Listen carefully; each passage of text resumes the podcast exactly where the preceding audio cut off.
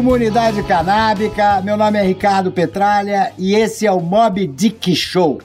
A gente resolveu fazer isso porque tem muita coisa que precisa ser dita, tem muita coisa que precisa ser explicada para vocês. Nós vamos começar fazendo a entrevista com a pessoa responsável pela minha introdução no meu no ativismo canábico. Eu era ator e agora não sou mais ator, eu sou ativista canábico. Eu sou pela legalização da maconha. A pessoa que me colocou nesse mundo, é, me dizendo as maravilhas que essa planta medicinal pode fazer pela gente, foi o Pedro Daniel Zaru, um dos fundadores da Abra Cannabis. Pedro, muito obrigado Opa. pela gentileza de me dar essa entrevista que vai ser muito esclarecedora para nós. Eu queria começar dizendo para você que assim foi muito importante a introdução da maconha medicinal na minha vida, que me ajudou muito, porque eu não podia tomar remédio. Mas eu quero começar do começo.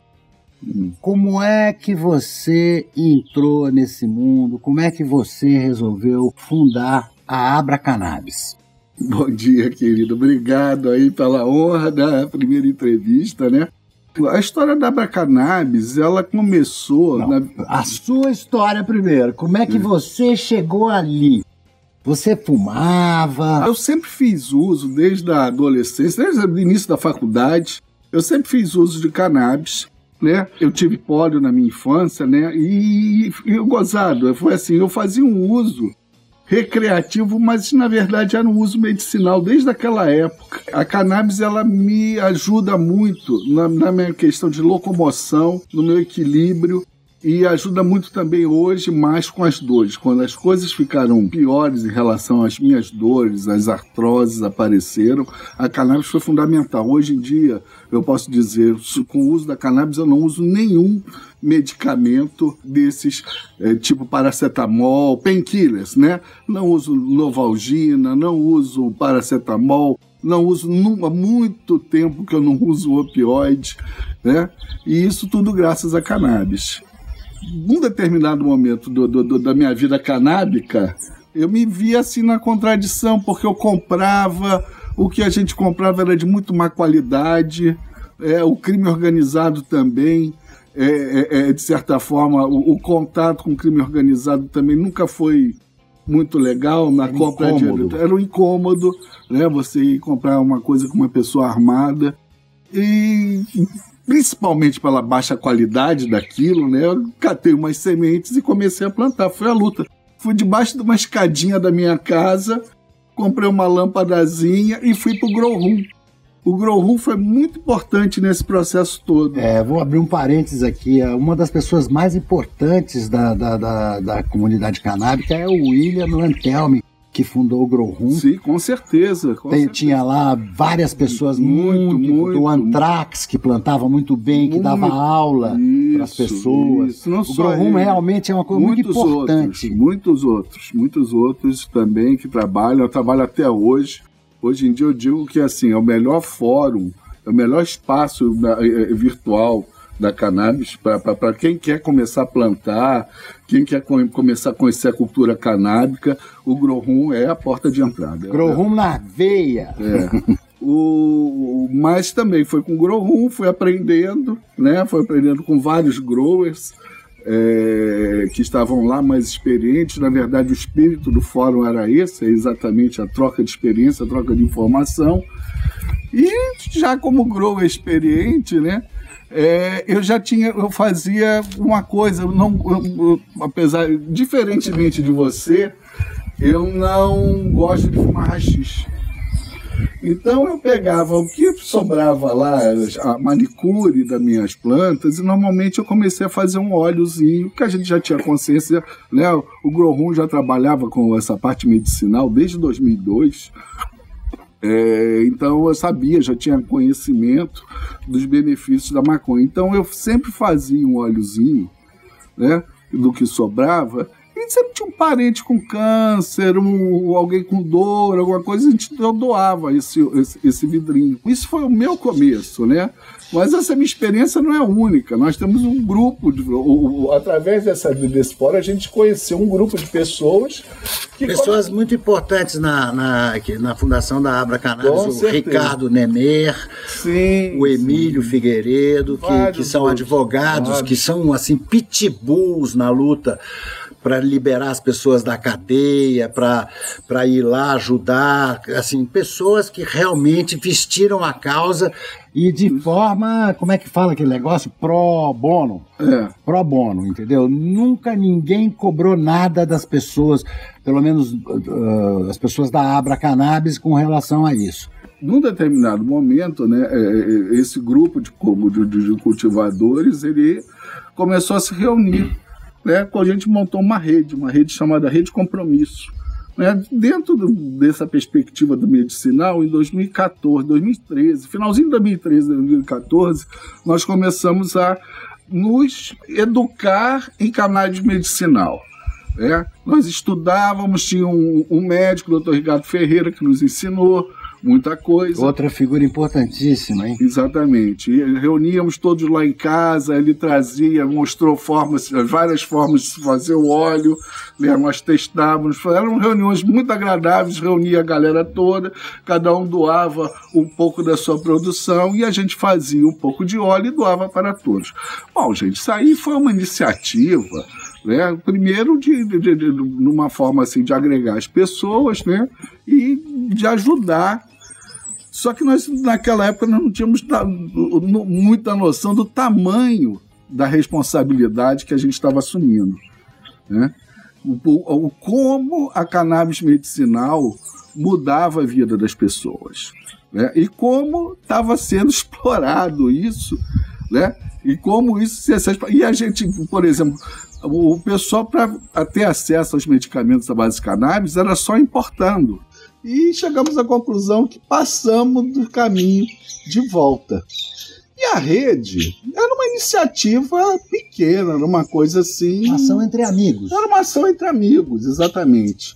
É? A gente precisava de alguma coisa mais, mais sustentável. Então, é, nós formalizamos, fizemos reunião. Eu, eu, me lembro que eu fui procurar o Eduardo Faveri, eu entrei lá com a Patrícia, encontrei a Patrícia é, que era uma amiga minha de escola, que ela, tem, ela é uma mãe de uma criança especial, e ela ia participar de uma reunião no Instituto do Cérebro.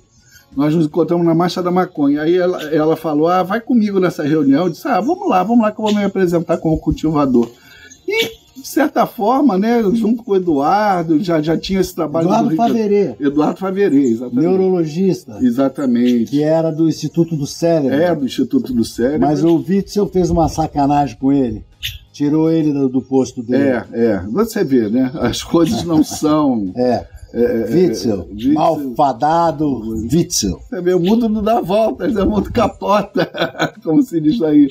Mas, e aí começou-se a consolidar a Abra Cannabis, né, que foi a, realmente a união de, de, dos cultivadores com os pacientes, com os médicos e com os ativistas. A cannabis sempre teve esse espírito mais aberto, né, mais multidisciplinar. Né? Tem, tem um pessoal que trabalha mais nessa área, tem médicos. Hoje em dia a gente tem, temos o doutor Natan, que atende né, direto né, os nossos pacientes. Trabalhamos hoje em dia para é, proporcionar né, o acesso para os pacientes mas ao peraí, medicamento peraí, peraí, através peraí, do tá cultivo. Tá pulando um, um negócio aí. É. Aí, a um certo momento, aconteceu que o inventaram o habeas corpus. O Ricardo Sim. Nemer e o Emílio Figueiredo se é. juntaram e Sim. fizeram o primeiro habeas corpus. Não, o primeiro foi Não, da Guedes. Foi da Margarete. Da Margarete. Então, eles se juntaram e viram que era possível um cultivador fazer o seu próprio remédio. A partir daí, é, isso foi um divisor de águas, não foi? Foi, foi, foi. Isso aí você foi a estratégia, né? Que, que o pessoal adotou, achava assim que era que conseguiria resultados mais rápidos, né? E começamos a fazer os habeas corpus individuais. Quer dizer, o pessoal do direito que estava junto no ativismo, eles se organizaram numa associação chamada Reforma, que fazia esse trabalho né, é, é, é, abolicionista, segundo eles. e com certeza o é de proporcionar aos pacientes, né?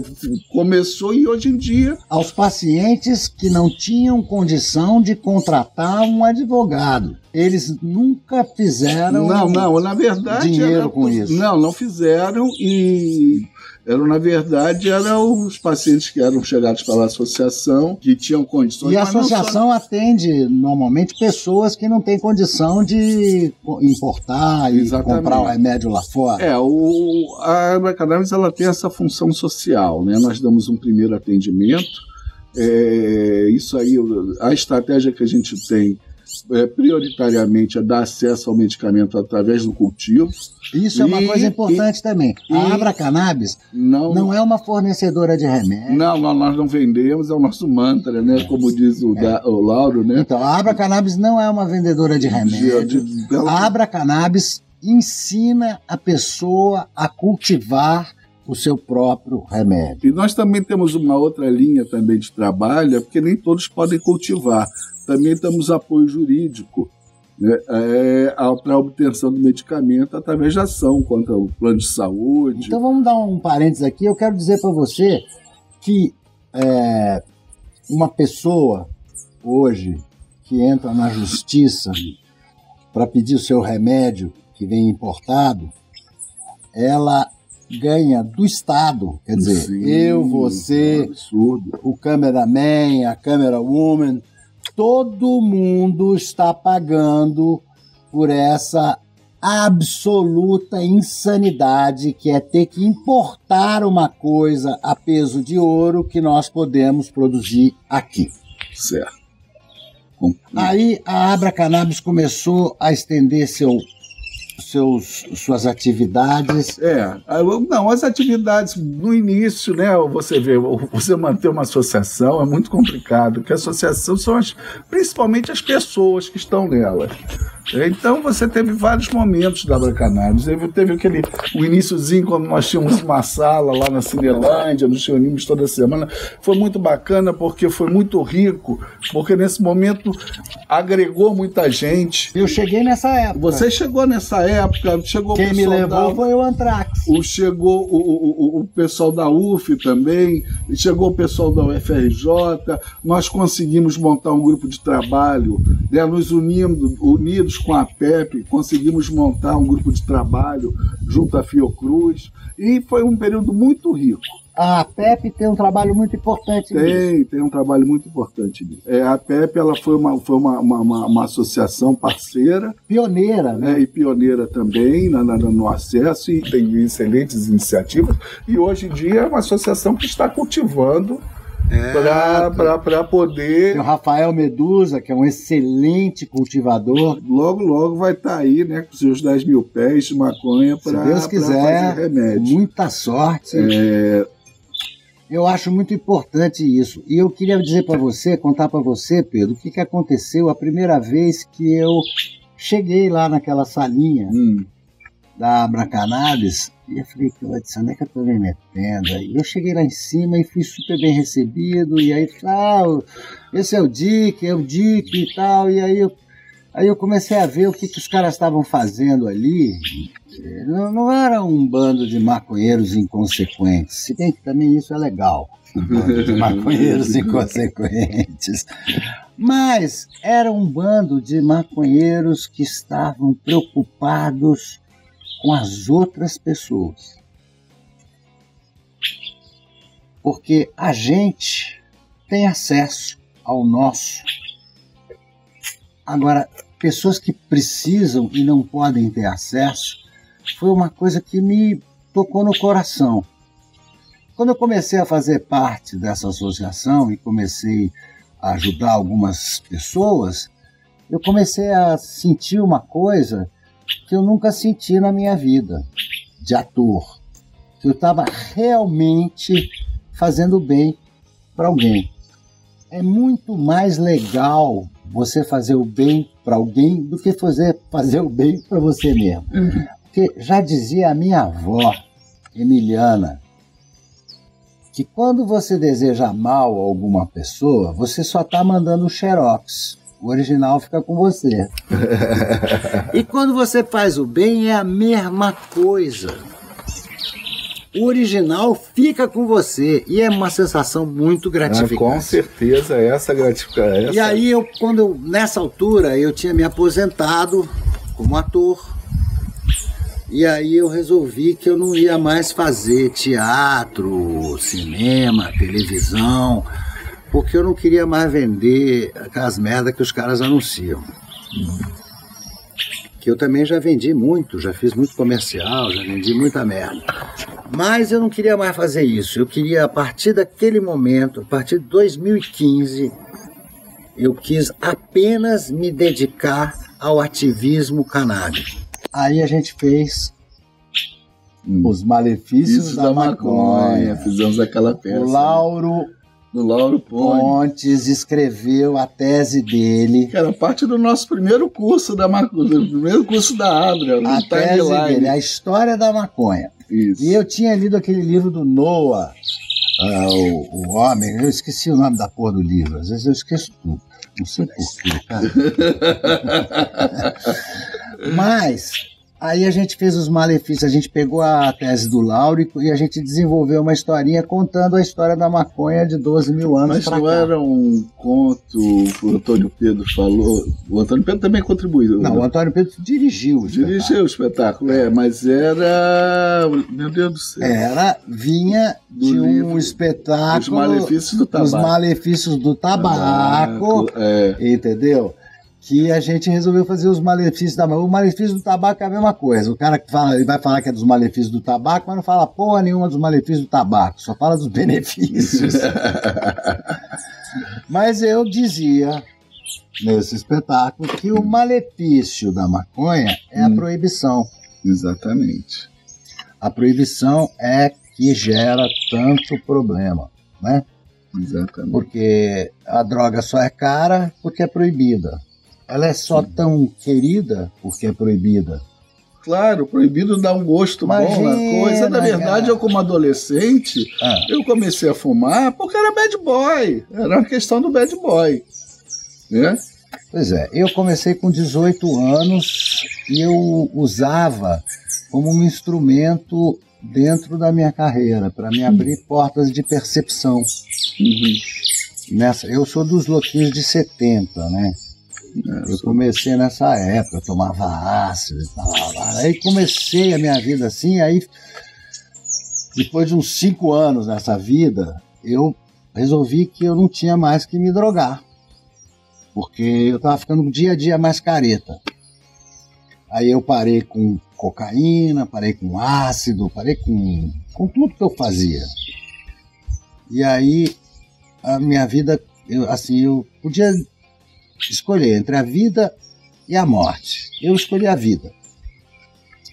Eu sempre cuidei da minha alimentação e a maconha nunca prejudicou a minha memória, só agora há pouco. É que eu não me lembro da última vez que a maconha prejudicou minha memória. ah, eu queria perguntar para você. Hum.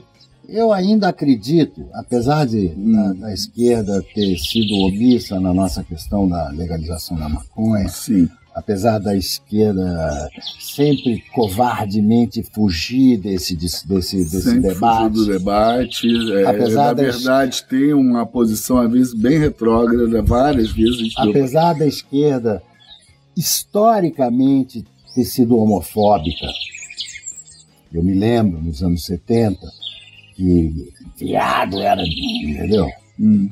Esquerda. Vai dizer que não.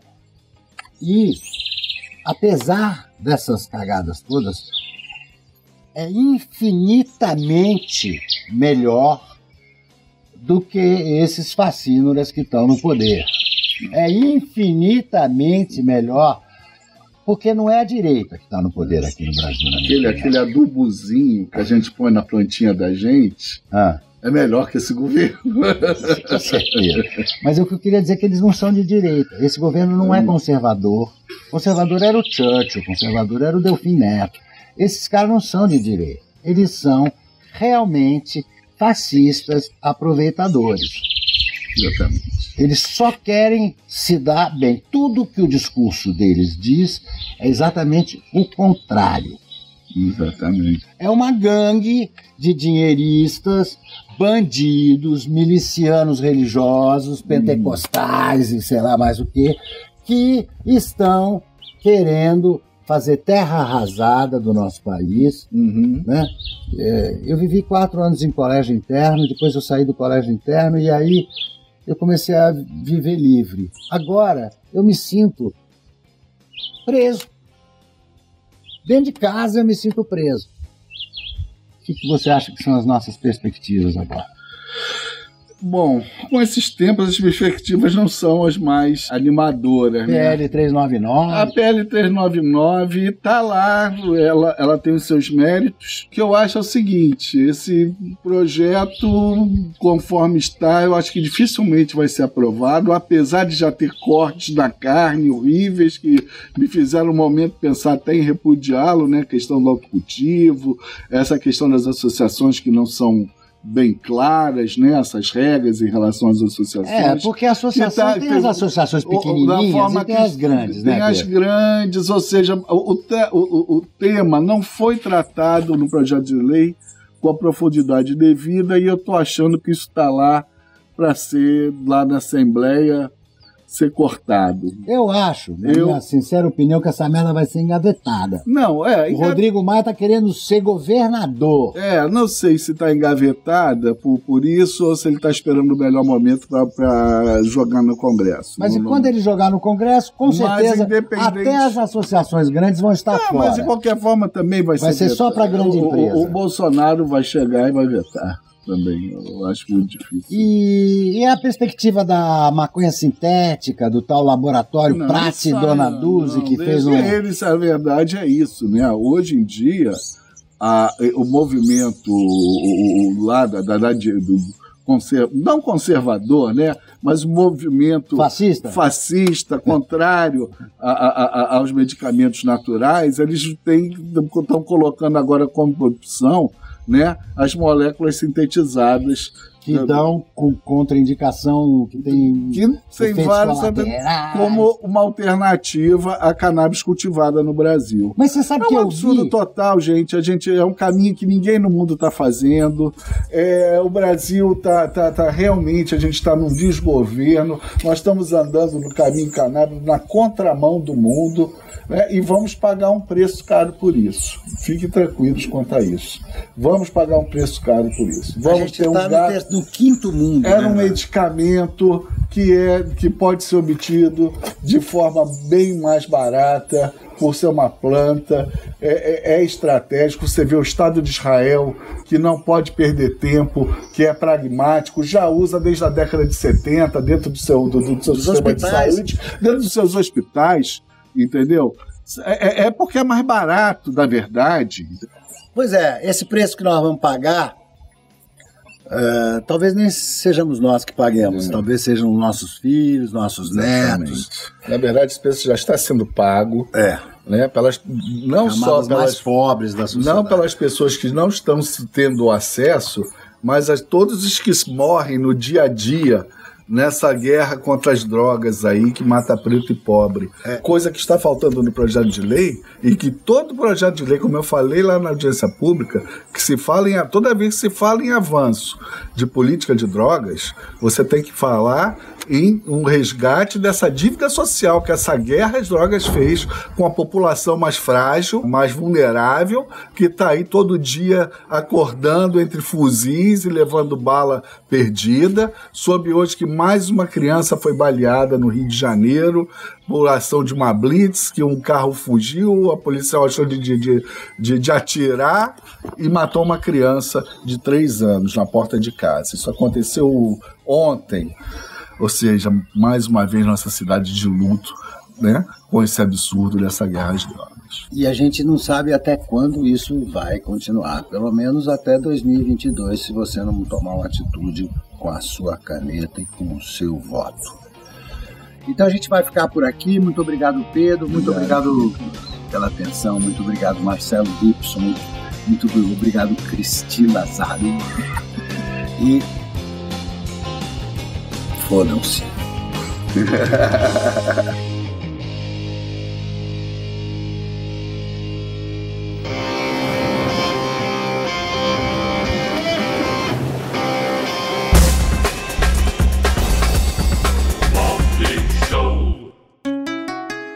Rádio Hemp.